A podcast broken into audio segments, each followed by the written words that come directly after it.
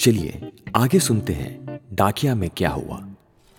जब भी रमेश मालती के गांव से निकलता वो अपनी कोशिश करता एक बार मालती के घर के बाहर से निकले, क्या पता वो दिखाई दे जाए, इसी बहाने दो पल बात हो जाएगी। उस साल दिवाली पर मालती का कोई मनी ऑर्डर नहीं आया था, ना ही कोई चिट्ठी।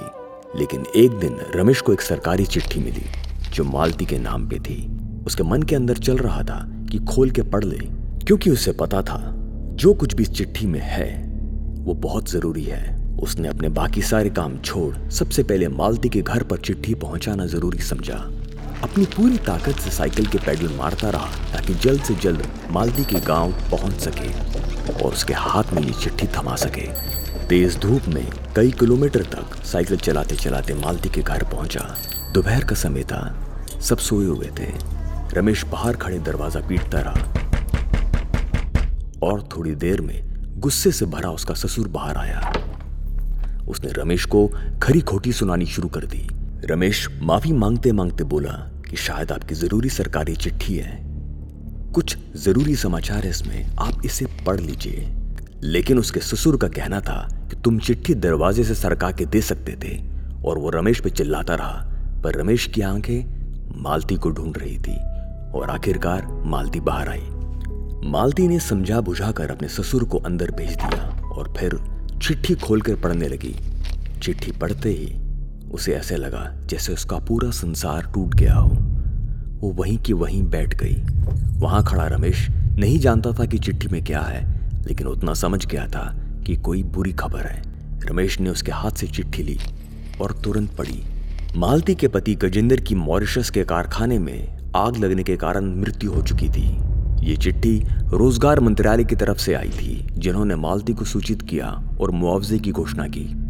धीरे धीरे पूरा गांव इकट्ठा होने लगा। सबको मालूम पड़ गया था और मालती की हालत ठीक नहीं थी, रो रो के बुरा हाल था। रमेश को समझ में नहीं आ रहा था वो कैसे कुछ मदद करे। वो दूर बैठा सब देख रहा था। धीरे धीरे शाम हो गई, सब लोग घर चले गए, लेकिन रमेश वहीं बैठा रहा। उसे लगा एक बार अफसोस करके घर चला जाऊं, लेकिन उसे ये मौका ही नहीं मिला। दिन हफ्तों में बदल गए। जब भी रमेश वहां से गुजरता उसे मालती के घर में कोई हलचल नहीं दिखाई देती और उसके पास कोई बहाना भी नहीं था कि जाके हालचाल पूछ ले। आसपास के लोगों को भी ज्यादा पता नहीं था। उनका कहना था ये लोग ज्यादातर बाहर नहीं निकलते। गजेंद्र के गुजर जाने के बाद अगर कोई इस सबसे परेशान था वो था रमेश।